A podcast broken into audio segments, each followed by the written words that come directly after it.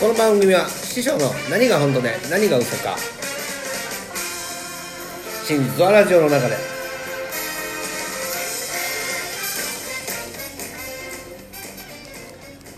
はい皆様こんばんは師匠です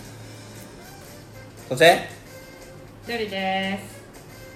はいよろしくお願いしおます願いします。ちょちょっと一つ最初喋る前に、はいはいはい今日ちょっと声出にくいんですよ。はい、あのね、あのリスナーの皆さん、みんな見えないかわかんないんですけど、ジュリーさん、今、首ガチガチなんですよ。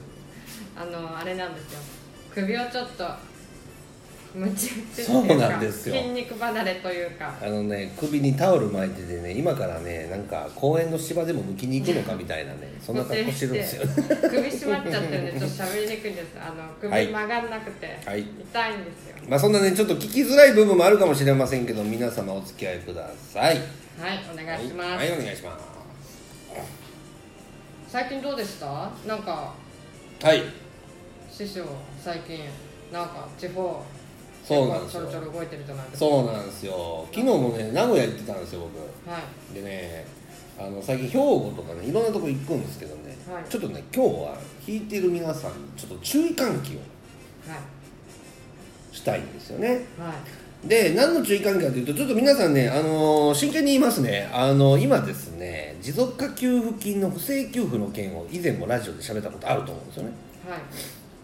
であの先日ね、あのツイッターの DM から相談を受けた方と一緒に警察行ったんですよはい。ね、そうするとね以前と違って警察の事情聴取の時間がすごく長くなったんですよねはい。えこの人出てこれるのかなって心配になったぐらいなんででもはいいいんだよねって言って出してもらったんですけどもはい。あの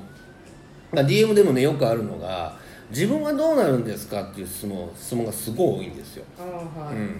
で実際ねあの不正給付っていうのはあの詐欺の共犯にされるんで被疑者としてねどうしてもね話を聞かれるんですよね警察でうん、はでえーまあ、自分はどうなるんだろうなっていうのもいいんですけど、、はいいんですけど僕がね相談乗って救った人っていうのは、い。もう反省してもう自分が何をやったかどういうやり取りをしたかっていう履歴を正直に全部見せてくれた人しか僕助けてないんですよはい。はうん、だから自分の都合の悪いことをね隠した隠してる人には僕はあんまそんな載ってないんですよね、い。はい。うん、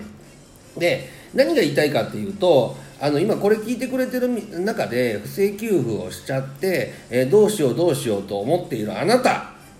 ね、はっきり言いましょう、はい。てめえが悪いんだよねもですうねちょっと炎上するかもしれないんですけどてめえが悪いんだはい。ね、それを認めるんだただ、えーあなたが逮捕されることはまずないでしょうよ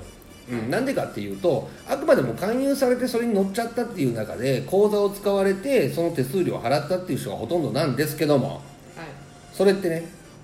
闇金の受け子と一緒なんですよはい。自分の名義を使われて自分の口座に給付金を、えー振り込まれて入ったお金から、えー業者に手数料を払ってるんで詐欺で得たお金の分け前を上げたっていうのと一緒ああ、はい。はい。はい。うんなのでどうなるんだろうなじゃなくてもうすでに詐欺の共犯扱いされてるんですよあなたは怖っ。はそうですよだから言うんです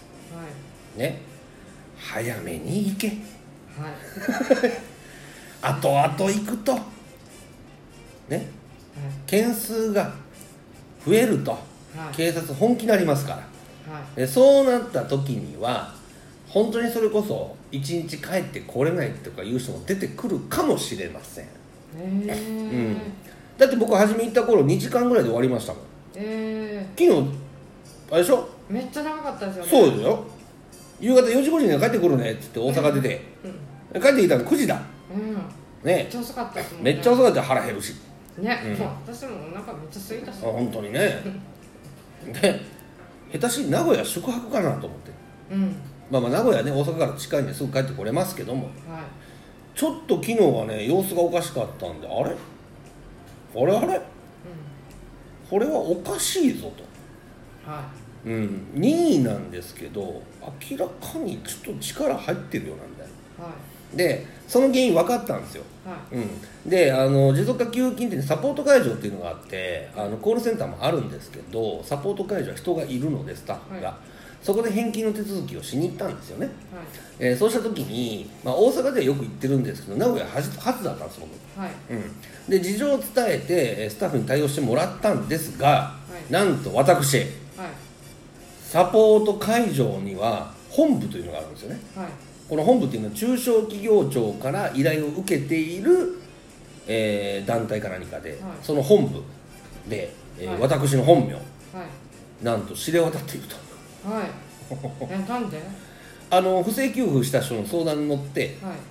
で実際返金の手続きを一緒にしに行っているので、はいえーその件数が私非常に多いらしく、は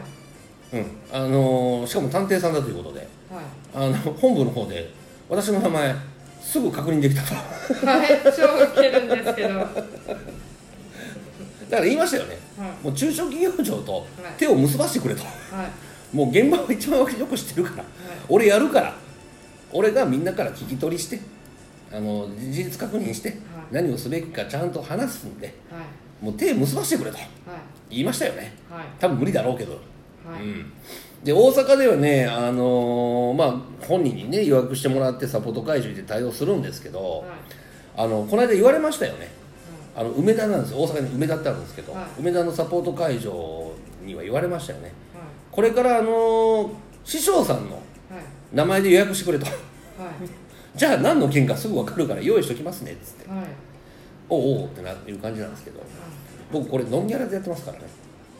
すごいですねはい、ただまあそこからね、あのー業者のこと調査してくれとかね、うんまあ、こういう対応してくれっていう依頼が来る場合もあるんで、まあ、それはケースバイケース一人一人対応しようかなとは思ってるんですけどもはいまあ、その背景を考えた時にあもう警察ちょっと本気になってきてるなっはいていうのが感じられますはいなのでもう一回言います今このラジオを聞いているリスナーの皆さんの中で不正給付をしちゃったかもしれないっていう人さっさと警察行けはいはい行きましょうどうしていいかわからなかったらいつも言うように Twitter の DM でいいので、えー正直に師匠には言うことはいはいね、師匠の顔みんな見たことないからね相談しても大丈夫かなこいつも怪しいんじゃないかなって思う気持ちは分かりますはい分かるけどもまず人を疑う前に自分のことをしっかり考えましょはいうねであともう一つ言いたいことがありますはいはいねもちろん勧誘者業者も、まあ、詐欺であれば悪いですねだけども僕思うんですよこれが持続化給付金の不正給付だと思ってなかったんですっていう人すごい多いんですよねああはいはい実際獣医さんあれどうですか調べません、うん、いや私知らない本当に師匠から聞くまでその話全然知らなくて、うん別にネットうん女子じゃないですか、まあねじゃないから、もう全然そういううん関わりがう全く一切ないから、その情報一切知らないし、見たこともないかうら、んうんうんうんうんうんうんうんうん普通に生活してる子はこうなんです、そうなんです知らないんですただただねただね獣医さんはいあのもしそういう勧誘を受けた時に持続化給付金っていうフレーズを聞いたらネットで調べませんほったらかします調調べべますますよね師匠に聞きますですよね、はい知ってる人に聞くかネッ調トでべますよね、うんググっちゃいますねうんだから知らないなんてことありえないんですよはい途中まで不正給付じゃないのかなって疑わなかったとか途中から気づいたって本当かってなるんですよねはい、そうだよってなるんですうよ、ん、絶対誰かに言うと思う私はでしょねなのでまあ、僕に正直に言ってくれてる人たちはいいんですよ僕は正直に言って自分の不利なことも言ってくれてるのでみんな、はうん、でその中でも救えるというかみんなが心配してるほどのことはないよっていう励ましをしてるんですけどそうじゃない人ですよはい相談してきているのに正直に言わないはい履歴も見せないはいね、ましてやこっちのことを疑っている、はうん、でもちろん勧誘業者が悪いとこもある、ね、けど、い一番僕が汚ねえなと思うのははいその人たちです、ああはいうん、なんでかっていうと都合のいい時だけああわよくばぐらいで話に乗ったわけですよねはいでも都合悪くなると裏切ってるわけですよね、はいその人たちを、んってことは僕のことも裏切るんだろうなって思ってしまうわけですよ、はいうん、もう炎上上等ですもんはいねてめえらだよなんかいましたね、茨てめえらだよどこの子えなんか埼玉だよ埼て玉めえだよ おめえだよおめえのこと言ってんだよ私じゃないですから ねおめえのこと言ってんだよ埼玉と茨城この野 郎ほんとなんか怒ってましたもんね半トンの人の時間自由に使いやがって埼玉と茨城おめえらだよ 全然上手だこの野郎 昨日も名古屋行ってさっき打ち合わせでねもう眠いんだよ俺は だけどねとは言うものの本当にあの昨日ねお会いした方とかもすごい怯えてたんですけどはいまあ今でも今日もねちょっと LINE やり取りしましたけど、はまだやっぱ怯えてる心配不安そりゃそうでましあ、ょそりゃそうでしょうよじゃあやるなようんってなるんですよだけどあ救ってあげようかなと思える人だったんですはいだけど埼玉お前だよお前だよ嘘ばっかつきやがって髪切れます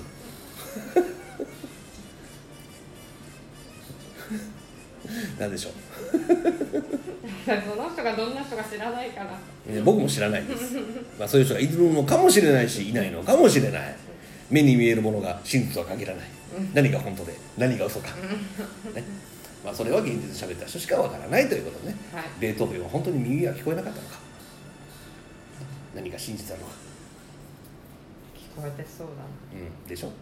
だからもう真実を明らかにしておっぴろげにして正直に警察行って話す方が楽なんですよ、なはいねそうしましょうそういうことですなのであの本当にもう一度最後に言いますさっさと警察に行って自供じゃないです自首じゃないです正直に喋ってくださいわからなかったら DM くださいね待ってますんでね、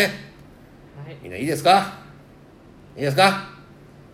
返事は返事は聞こえないよラジオの向こうで一人で「はーい」って言うんだよ「はーい」ってグーってしちゃダメだよグーってグーってしちゃダメだよ「はーい」って言うんだよ分かったねじゃあね分かったねじゃあそんな感じでね今日はこれで終わりたいと思いますじゃあさよならバイバーイ